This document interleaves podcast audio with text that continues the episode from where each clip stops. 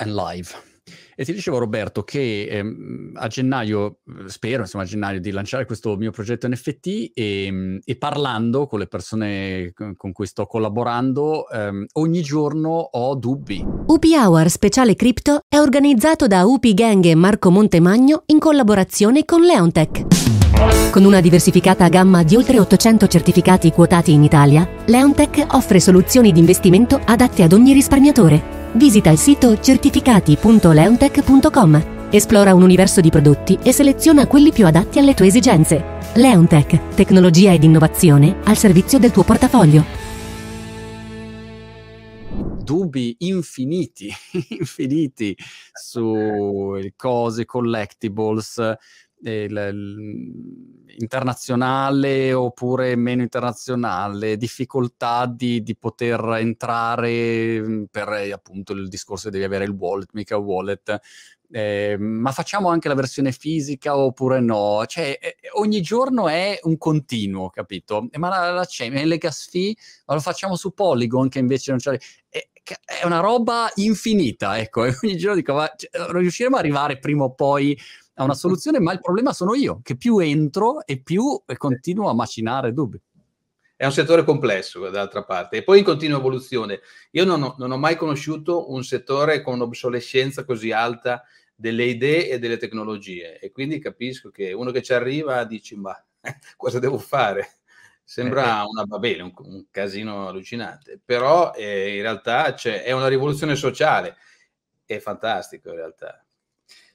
Senti, eh, un'altra cosa che mi ha intrippato clamorosamente è tutto il tema play to earn eh, e mm, mi sono messo a smanettare su Axie Infinity. A parte che su Axie Infinity non riesco a comprare niente, mi dà sempre errore, errore, errore. Non so se ho, se ho sfiga io, eh, però diciamo a prescindere da questi dettagli, ma ti chiederò una consulenza privata poi su questo argomento.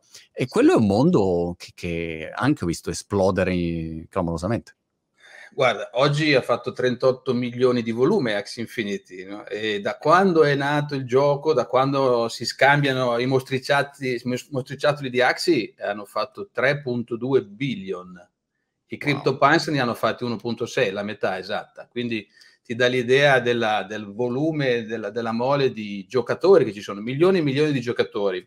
Questo è stato il primo esempio di play to earn, non di collectibles, perché il primo del collectibles era CryptoKitties nel novembre 2017, che, da cui è un po' sposa la mania degli NFT e da cui sono nati proprio gli standard NFT. Dopo CryptoKitties, lo stesso inventore dei CryptoKitties ha inventato lo standard RC721, che è quello degli NFT ma il primo eh, caso eclatante di play to earn è proprio Axie Infinity. E lì cosa succede? Che gente compra gli asset a NFT per giocare, sfidarsi, strategie tendenzialmente un po' matematiche, no? di, di, di, scontro, è a metà tra i Pokémon e gli scacchi, queste cose qua. Poi qualcuno vince e vince eh, token, asset che sono monetizzabili. E allora cosa è successo? Soprattutto in tempi di pandemia, eh, in paesi più poveri, tipo Vietnam e Filippine. Vietnam, tra l'altro, è il paese di origine di Axie Infinity, è nato a Ho Chi Minh. So. Ah, eh, sì, sì, sì, sì, il team di sviluppo di Ho Chi Minh, Vietnam, ehm, e, adesso è famoso in tutto il mondo. Poi è stato finanziato da grossi fondi, tra l'altro uno anche qui di Lugano, ma in, in, americani, eccetera. Ma eh, queste persone che, eh, diciamo, avevano qualche problema economico e in tempi di pandemia questo si è aggravato, hanno cominciato a giocare e hanno cominciato a tirare su qualche dollaro. Allora, cosa è successo? Che nel mondo eh, eh, molte persone hanno iniziato a giocare a Axie Infinity, però nei paesi ricchi eh, le persone giocano, spendono qualche dollaro e si divertono. Nei paesi più poveri le persone invece giocano e guadagnano qualche dollaro, quello che perdono quelli dei paesi ricchi. Yeah. La differenza è che con qualche dollaro nei paesi tipo il Vietnam o le Filippine eh, si, si, si, fa il pasto e si, e si, mangia. Poi dico qualche dollaro, ma in realtà chi gioca seriamente guadagna anche eh, tanti soldi più di quelli che guadagnerebbe andare a lavorare in, in fabbrica, per intenderci.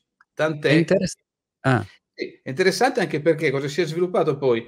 Eh, mo- per giocare ti servono i- gli asset, quindi i mostriciattoli, mh, mm, hanno un costo iniziale, anche se esatto. mediamente un Axi costa 200 dollari, dai 100 ai 300 ai 500 dollari, sì.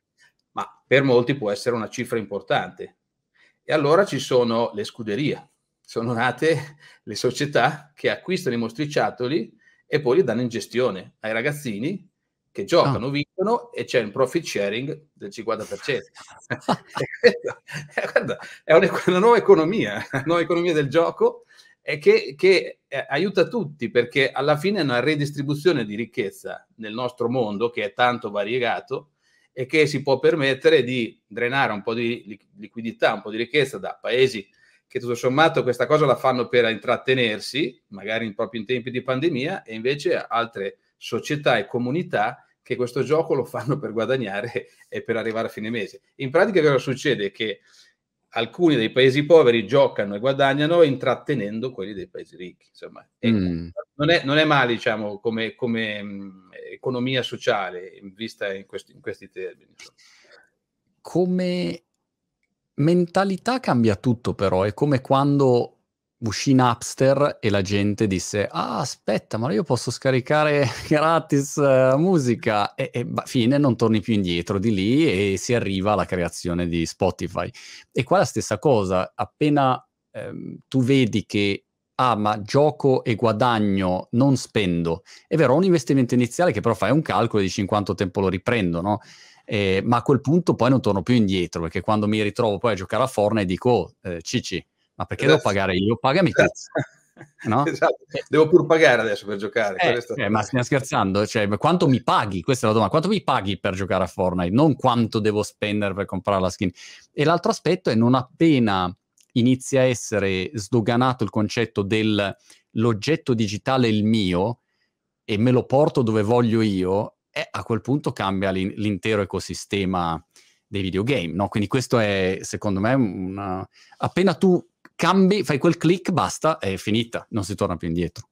E infatti questo è uno dei problemi che avrà eh, probabilmente Facebook no, nel suo metaverso, perché attualmente da notizie non c'è nessuna decentralizzazione, non ci sono NFT, quindi non ci sono asset di proprietà e non so se tante persone saranno poi d'accordo. Strano, conoscendo Mark è strana questa cosa, perché di solito invece è molto open. Siamo stupiti tutti, però in realtà sembra che ancora non abbia pensato ad aprire a, a il suo metaverso open source alle comunità che possono creare i loro asset, scambiarseli e possederli. Perché nel web 3.0, no? Leggi, scrivi e possiedi, ma nel suo possedere ancora no.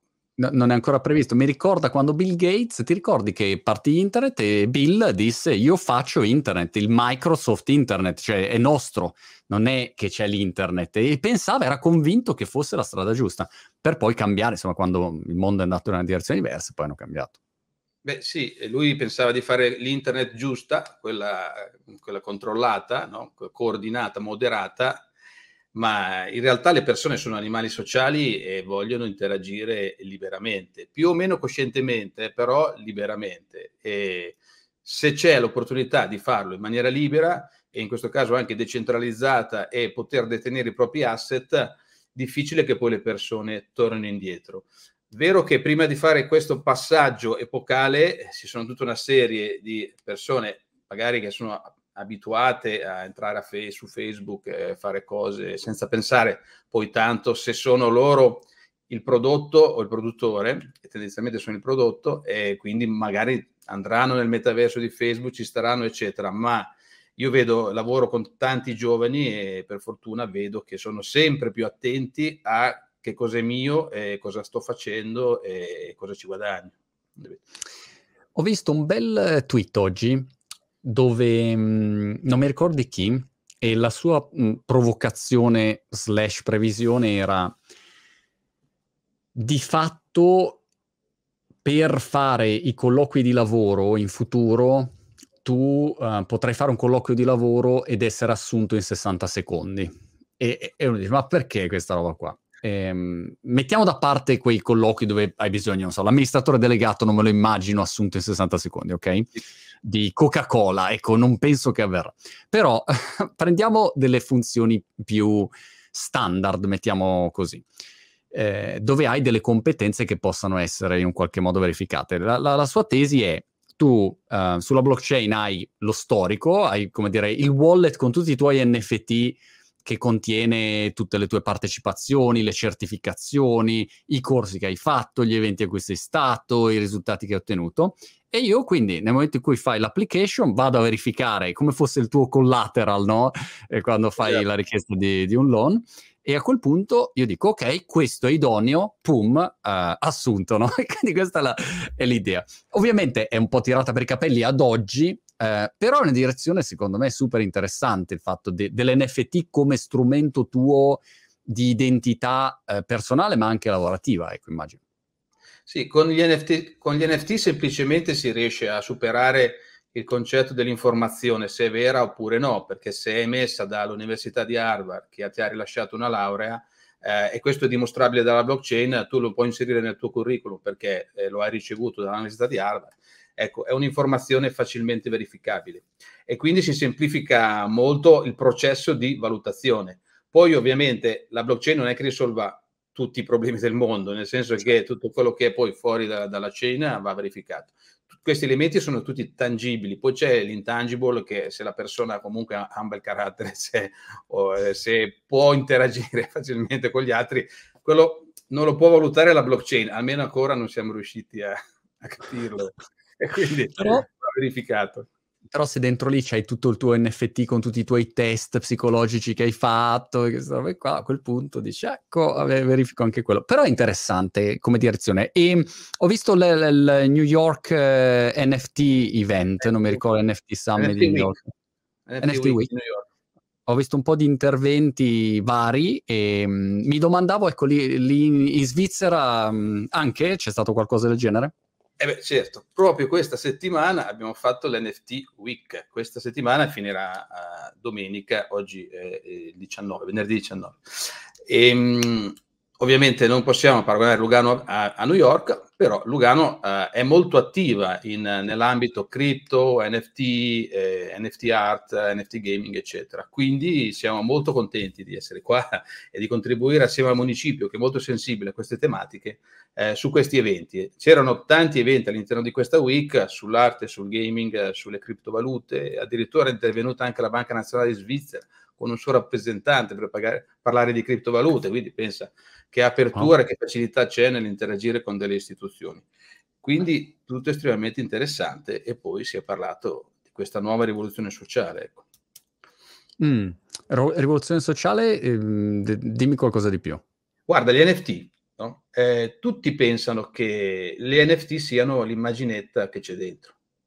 E allora ti prendono anche in giro se non sono un po' dentro al sistema, perché ti dicono CryptoPunks costa mezzo milione. Io sto guardando in tempo reale le vendite, no? C'era eh. stato venduto un CryptoPunks anche qualche ora fa, mezzo milione, eccetera. Anche i Bored Ape sono stati venduti a 400 mila dollari. Mm. In realtà vengono tutti venduti in Ether. E, e dicono guardo l'immagine nel monitor, tasto destro del mouse, me la salvo, ce l'ho anch'io, uguale. E ti prendono mm. per il culo, no? E allora lì però dimostrano che non hanno capito nulla di quello che sta succedendo. Perché? Perché l'immagine non è tanto importante. L'NFT è il contenitore, l'immagine è il contenuto. Ma in questa nuova dinamica, ti dirò, il contenitore è più importante del contenuto. I CryptoPunks sono nati nel 2017 e all'inizio venivano regalati dall'Arva Labs, che è la società che li ha creati, no? regalati. E per uh, un due o tre anni nessuno se li ha filati più di tanto. E anch'io quando li ho visti un anno e mezzo fa, eh, mi sono anche sembrati brutti, ti dico la verità, non è mm. che sono belli, no? I CryptoPunks. Poi però ho cominciato a vedere che Snoop Dogg li cominciava a collezionare, Jay-Z li ha comprati, Serena Williams li ha comprati, Gary Vee no, li ha comprati, certo. eh, e, e, cominciavano a creare dei club esclusivi di gente che ha i CryptoPunks nel proprio wallet e a creare eventi dove tu vai, se hai l'NFT e interagisci, no? Allora, innanzitutto mi sono sembrati un po' più belli, no? nel senso che, sai, il CryptoPunks all'inizio deve essere brutto, adesso sembra un, un bel tipo, no? lo vedi dici, ah, cazzo, tri- tri- CryptoPunks magari lo vorrei avere anch'io. Ma la cosa più importante ancora è il contratto che c'è all'interno del CryptoPunks, cioè l'NFT proprio, il contenitore, che è quello che ti dà la possibilità di interagire e di accedere a delle piattaforme, a dei metaversi, ma anche a dei locali. Nell'NFT Week di New York, eh, due settimane fa, c'erano un sacco di eventi, un sacco di locali che ti facevano entrare se avevi alcuni NFT, tipo le Bored Ape o i CryptoPunks, e c'era la sala VIP di quelli che avevano l'NFT della Bored Ape, no? Allora tu nella sala VIP entravi e interagivi con altre persone che avevano eh, gli stessi tuoi NFT, le stesse tue collezioni e quindi una, la stessa tua attitudine no, a collezionare e anche magari anche la tua capacità di spesa. Mi domando, scusa Roberto, co- come fanno i locali a verificare tipo Green Pass? Cioè, fai, arrivi lì, devi dimostrare... Sì. sì sai, che, sai, che, puoi dimostrare di possedere un asset in un wallet senza doverlo trasferire, ovviamente. È una signature, si chiama signature e fai vedere che hai la proprietà di quella wallet che contiene l'NFT senza doverlo trasferire ovviamente, altrimenti nessuno trasferirebbe il proprio certo. CryptoPunks e Bored Ape. Quindi cosa significa? Che in, in un momento, in, in, un mondo come questo, che è pieno di informazioni, pieno di gente che interagisce in tutto il mondo in tempo reale, no? siamo all'interno dell'infosmog e un sacco di sollecitazioni con un sacco di social, servono quelli che sono i filtri, cioè i contenuti e le persone con cui interagire ce n'è in abbondanza, ci sono tutti. Eh, chi, chi, riesce a interagire ad un alto livello è perché non ha i contenuti giusti, ma ha i filtri giusti. Io devo avere i filtri, altrimenti mi, arrivano, mi arriva addosso un sacco di, di infosmog e tante persone che parlano e interagiscono, ma magari non sono soddisfacenti. Cioè, chi colleziona 10 CryptoPunks e 10 Bored Ape vorrebbe magari interagire con un altro collezionista d'arte o parlare semplicemente d'arte, eh, non è una cosa classista, ma magari non vorrebbero trovarsi il primo improvvisato che ha letto ieri certo. qualcosa sugli NFT e che ti dice lui quello che si dovrebbe fare, ma che in realtà non ha mai comprato neanche una scimmietta. No? E quindi eh, questo un, comincia a essere un filtro, comincia a essere una chiave d'accesso oppure una, una, un qualcosa che delimita certe interazioni sociali. Ed è questo il vantaggio importante degli NFT, cioè eh, una volta c'era la spilletta del Rotary, la spilletta del Lions, no? adesso c'è il CryptoPunks nel wallet, perché l'uomo è un animale sociale e lo è rimasto anche oggi, anche se oggi interagisce in un ambiente digitale e quindi nell'ambiente no. digitale ha bisogno della nuova spilletta. Chiaro. E non è la copia dell'immagine di CryptoPunk, perché se tu vai in giro con la copia dell'immagine, ti sgamano subito tutti e fai una gran figuraccia. Hai certo. bisogno del contratto. Come andare in giro appunto con la, col fake eh, Supreme vero o, o Supreme falso, insomma, o le sneaker vero o false. Ecco. Esatto, esatto. E quindi dimmi, una, dimmi una cosa Roberto, io sono um, ormai dentro al, al, turbine, non riesco a uscirne, ecco, vorrei uscirne ma non riesco.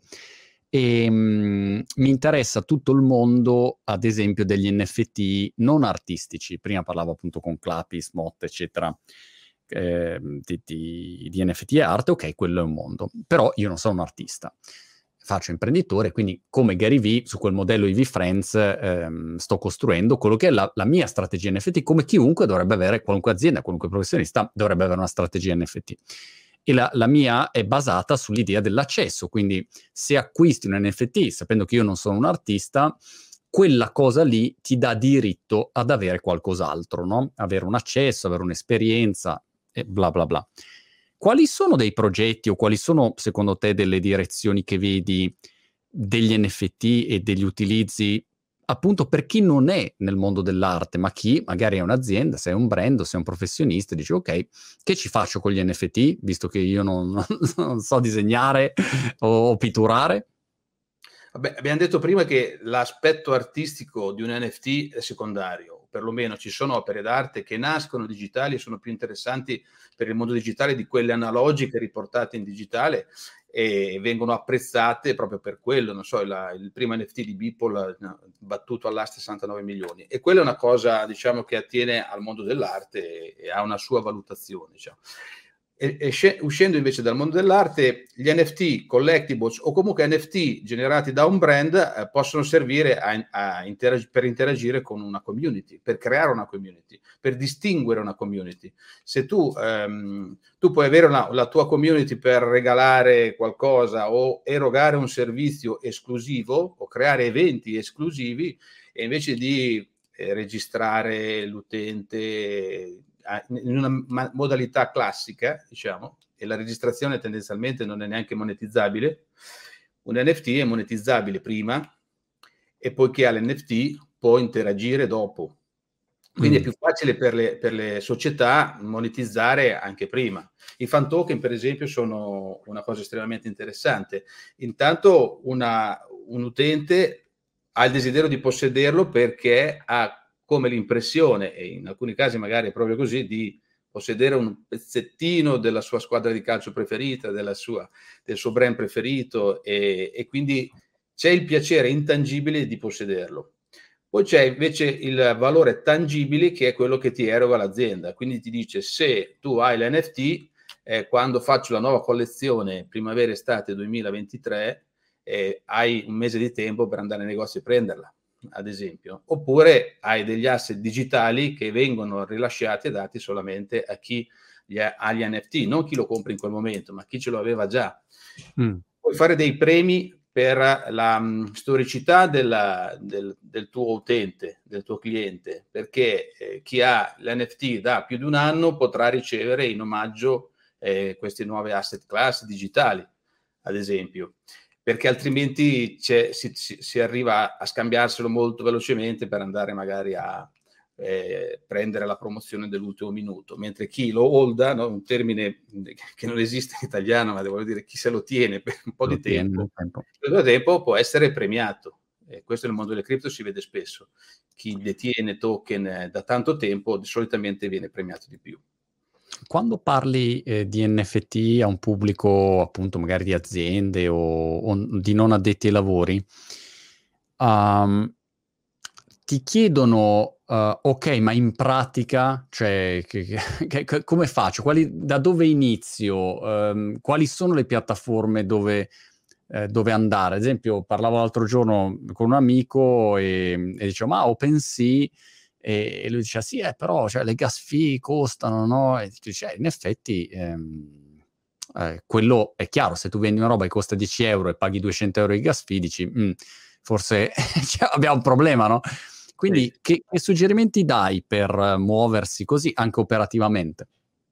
OpenSea. OpenSea è, è, un, è, il primo marketplace in assoluto per gli NFT e non punta solo ad Ethereum, no? sappiamo, eh, ma punta anche ad altre due chain, in particolare Polygon, che è una sidechain uh, collegata ad Ethereum, è a metà tra un second layer di Ethereum e una sidechain di Ethereum, diciamo.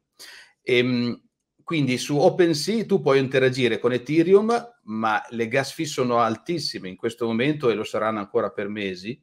E, e quindi per spostare o comprare un asset eh, spendi, potresti spendere dai 30 ai 200 dollari a seconda della complessità dell'asset che vai a comprare o a trasferire. E quindi va da sé che tutto quello che vale di meno difficilmente verrà eh, verrà scambiato in, in, su Ethereum, ma, ma OpenSea eh, è collegato anche a Polygon. Quando tu fai la ricerca degli asset o crei un asset all'interno di OpenSea, decidi se crearlo su Ethereum o su Polygon. Su Polygon in questo momento, ad esempio, la creazione dell'asset è a zero fee, quindi puoi crearti i tuoi asset sostanzialmente senza spendere nulla. E le transazioni poi su Polygon sono in, sono, sono quasi zero, insomma si parla di qualche centesimo di dollaro mm. o, o, una decina di dollari. Insomma. Quindi dipende da quello che vuoi fare. È ovvio che le, le, grandi collezioni di grande valore, anche non artistiche ma collectibles, come il Bored Ape, eh, se non sono su Ethereum si svalutano, valgono poco. Ah. Eh, perché se tu vuoi fare una collezione di un certo prestigio, di un certo valore, ammesso e non concesso che tu ci riesca, già se parti su Polygon parti svantaggiato. Perché i, gli investitori, i collezionisti su Ethereum dicono se eh, la tua collezione non si può permettere queste gas fee così alte, è segno che non vale. Questo potrebbe no. far ridere, no? Questo potrebbe anche dire, ma, ma, chi sei tu per dirlo? Però di fatto eh, il mercato oggi ci sta dicendo questo, perché se guardiamo i volumi, anche oggi 95 milioni di scambi sono fatti su Ethereum, mentre su Polygon 600k. Certo. C'è ancora un'enorme differenza. Purtroppo, per fortuna, eh, nel mondo cripto, nel mondo DeFi, nel mondo degli NFT, ci sono persone che hanno accumulato una ricchezza tale negli ultimi due o tre anni, da, dal 2016 ad oggi, diciamo che si possono permettere anche di scambiarsi quelle che alcuni chiamano le JPEG o le figurine anche a 200 dollari a transazione. Chiaro. E se non sono lì non valgono. Però un'azienda che vuole partire per eh, mettere sul mercato dei propri collectibles o asset che non sono per forza che non hanno un alto valore artistico per forza, ma hanno un valore più commerciale, eh, possono comunque utilizzare OpenSea ehm, e puntare sulla rete di Polygon. Poi io dico io questo che in realtà poi ho creato con Noco, con il mio progetto, una blockchain e un marketplace che però ovviamente è specifico per l'NFT gaming e quindi è una nicchia diciamo di mercato. Su, per un'azienda, per un brand importante, comunque consiglierei OpenSea e consiglierei di partire da Polygon. Hai del, degli strumenti anche da consigliare? Ad esempio, stavi citando un po' di dati, monitorare mh, mm, gli scambi piuttosto che altro. Mh, mm, ci sono chiaramente strumenti più tecnici, non so, Glassdoor piuttosto che, che altro per, per, dare un'occhiata. Però hai qualcosa da suggerire per chi vuole metterci un po', sporcarsi le mani? Sì, io uso per eh, monitorare le vendite, gli andamenti CryptoSlam, che mi sembra quello più pratico ed, ed efficace eh, cryptoslam.io e, e, in tempo reale ci sono eh, i volumi di vendita e tutti gli asset di vendita. Mm. Eh, ma anche su OpenSea eh, ci sono tutte eh, le vendite, eh, perché quando si va a guardare una collezione, una collection su OpenSea, si può andare a vedere sugli activities, c'è un pulsante activities e lì ti fa vedere eh, in tempo reale tutte le vendite di quella collection. E, e, quest- e lì ti, ti, dà un'idea di quello che sta succedendo nel mercato. Ecco. Adesso, oggi per esempio, più o meno tutte le collection sono a meno 40%, meno 50% di volume nelle ultime 24 ore, perché in questi due giorni c'è un po' di dump, ma sai, noi siamo abituati a vivere sull'ottovolante ormai da anni, quindi non è che ci spaventa, ma se guardi le, eh, i volumi degli ultimi sette giorni sono tutti a più 500%, più 300%, più 200%, quindi diciamo è un mercato ancora estremamente vivo con volumi impressionanti. Diciamo. Quindi CryptoSlam e poi ce ne sono altri come NFT Rarity Tools, ehm, che è un altro NFT Rarity Tools.io. Ehm, rarity.tools, scusa, rarity.tools. Anche questo è un altro sito um, che è focalizzato sull'NFT collectible art e ha il vantaggio di annunciare le nuove collezioni. Quindi se okay. vuoi eh, diciamo diventare un super esperto di NFT, soprattutto collectibles, eh, questa è un po' una vetrina e ti, annunci, ti preannuncia che usciranno fra una settimana, dieci giorni, eccetera, nuove collezioni. Nuove collezioni che poi a volte hanno anche successo. C'è una strategia nei newbies, cioè nelle persone che si approcciano diciamo, al mondo NFT per speculare, perché poi è interessante anche parlare dei prezzi di questi asset, eh, perché sono in gran parte dati dalla grande avidità e speculazione che c'è su questo mercato, che non è niente di male, ma bisogna saperlo. Eh, la strategia di investimento degli NFT è che per ogni collezione se ne comprano tre di NFT. Dopodiché, quando crescono un po', se ne vende uno per recuperare l'investimento, quindi che ne so, io pago 0,05 Ether ogni asset, quando arriva a 0,20, 0,15 ne vendo uno, recupero, quindi sono praticamente ho investito zero e poi si tengono lì. Nella maggior parte dei casi non varranno mai più niente, mm. ma magari uno su 10, uno su 20 esplode e lì sei a posto. Questo Molto interessante, ovviamente mh, come il legalese impone in questi casi non stiamo dando nessun tipo di consiglio di investimento, come si dice? That's not, uh, not uh, investment. Uh, financial uh, advice. Financial advice, no, it's not financial advice. No, financial advice. no absolutely. No, no. Eh, anche perché noi non, non vendiamo, non, non, guadagneremo niente da questa cosa, quindi non abbiamo n- nulla da vendere, ecco. Però questo è un po' il mondo su cui ci muoviamo. E ci sono ragazzini comunque che che sono certo. fortissime. Chiaro. E, e, e, senti, eh, dammi invece una fotografia da qua ai prossimi 12 mesi di, di tutto questo mondo um, bitcoinoso tra... Um, ETF, eh, primo ETF Futures ETF è stato approvato e mh, si sta discutendo l'approvazione eh, di, di, quello che succederà dopo, ETF Spot si chiama? ETF, ETF Spot, sì, quello che ha veramente il prodotto all'interno. Diciamo. Esatto, e, e, non è solamente diciamo, un'opzione. Un'opzione, eh. esatto. E, ehm, che, che cosa, cosa, vedi? Ecco, come, come, vedi il mercato muoversi in questo, in questo momento? Peraltro, eh, in questo momento in cui stiamo registrando, ci tengo a dirlo, è tutto eh, giù, diciamo, è da un giorno, un paio di giorni che ehm, diciamo, tutto il mercato cripto, direi, è, è, è tutto rosso. Di, di ribasso, sì, tutto rosso è tutto rosso, anche se arriviamo da appena tre settimane fa, è il più alto che mai sia di Bitcoin che di Ethereum a 67 4008, insomma, queste cose qua. Nei prossimi 12 mesi cosa vedo? Allora, intanto nel breve periodo in questo settore qua, e io l'ho imparato ormai da tanti anni, nessuno sa cosa può succedere, certo. nessuno lo sa, ma veramente nessuno. Io conosco tanta tante persone che hanno investito a ottimi investitori, sia hodler, che significa quelli che comprano e tengono, sia trader che invece comprano e vendono ogni giorno, ne conosco veramente tanti, eh, ma nessuno ti sa dire fra una settimana, fra un mese cosa succederà. Quindi breve periodo, punto interrogativo, nessuno lo sa. Medio-lungo periodo, eh, sono molto ottimista nel medio-lungo periodo, perché vabbè, Bitcoin e Ethereum sono criptovalute che ormai hanno già dimostrato tutto. Bitcoin è una criptovaluta estremamente sicura, la miglior tecnologia del mercato eh, ed è un asset un asset class eh, significa prodotto da investimento che può essere assimilabile all'oro, oro digitale e sono molto positivo su questo e quindi nel medio e lungo periodo lo vedo bene, lo vedo in rialzo. Ethereum è un po' più assimilabile al petrolio perché serve per fare delle cose. Ethereum è mm. una piattaforma, è un mega computer decentralizzato dove un sacco di persone possono fare un sacco di cose, scrivendo smart contract, uh, mettendo prodotti di finanza decentralizzata, mettendo asset come gli NFT, eccetera. E quindi è una moneta che serve proprio per eh, spendere e infatti il gas si paga in Ethereum. È una tecnologia un po' meno stabile, c'è da dire, è sicura nel senso che nessuno ti porta via gli asset nel wallet perché non è mai stata creata neanche Ethereum.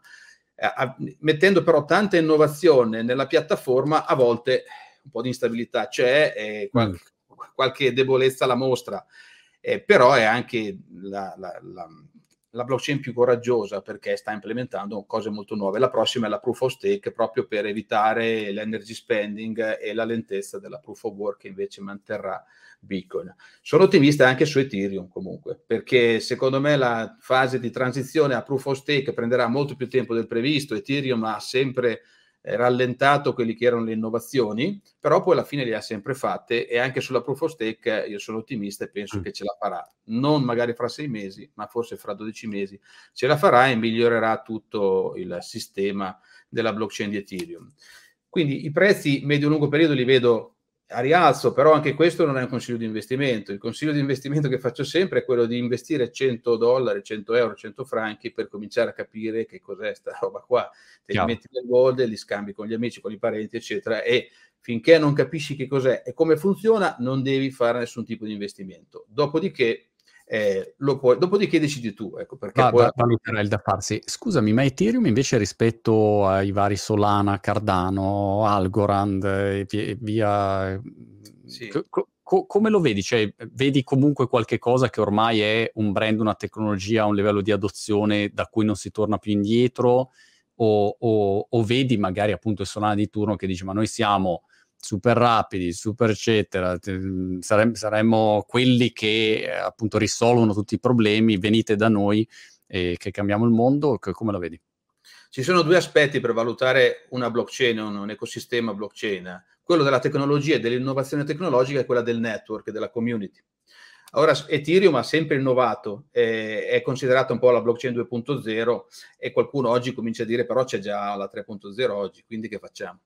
Comunque Ethereum continua ad innovare e la community, il network che si è creato intorno a Ethereum è impareggiabile, cioè, neanche Bitcoin ha, ha, questo environment. Poi i miei amici Bitcoin maximalist eh, con cui litigo ama, amabilmente spesso dicono no, l'unica blockchain vera è Bitcoin. In realtà Ethereum ha un ecosistema sia di utilizzatori ma che di sviluppatori che è molto più ampia eh, di Bitcoin. Poi Bitcoin fa la moneta, fa la riserva di valore, la fa benissimo e secondo me va bene così, Sono, siamo molto contenti che sia quello Bitcoin.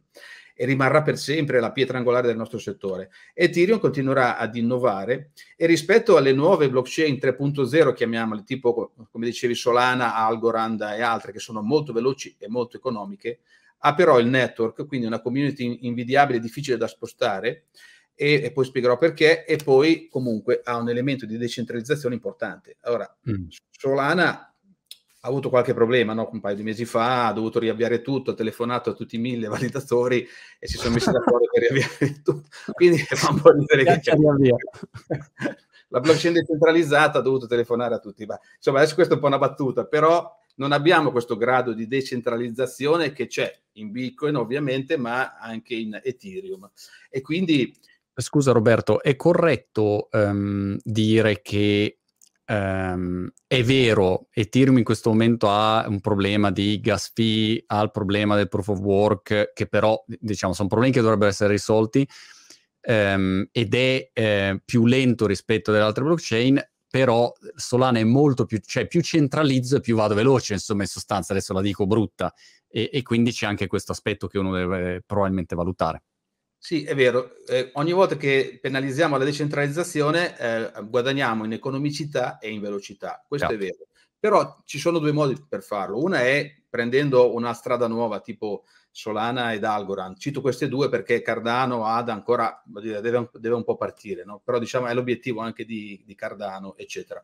L'altro invece è quello di ampliare le possibilità di Ethereum con tutte le sidechain perché se parliamo di Polygon, prima parlavamo di Polygon, in realtà è, è mutuata dalla tecnologia di Ethereum ed è una sidechain di Ethereum che risolve alcuni problemi di velocità e di economicità senza stravolgere però l'ecosistema di Ethereum, okay. perché nasce dalla stessa tecnologia e le stesse applicazioni che poi sono smart contract funzionano anche su Polygon, anche su Avalanche e su tante altre eh, sidechain.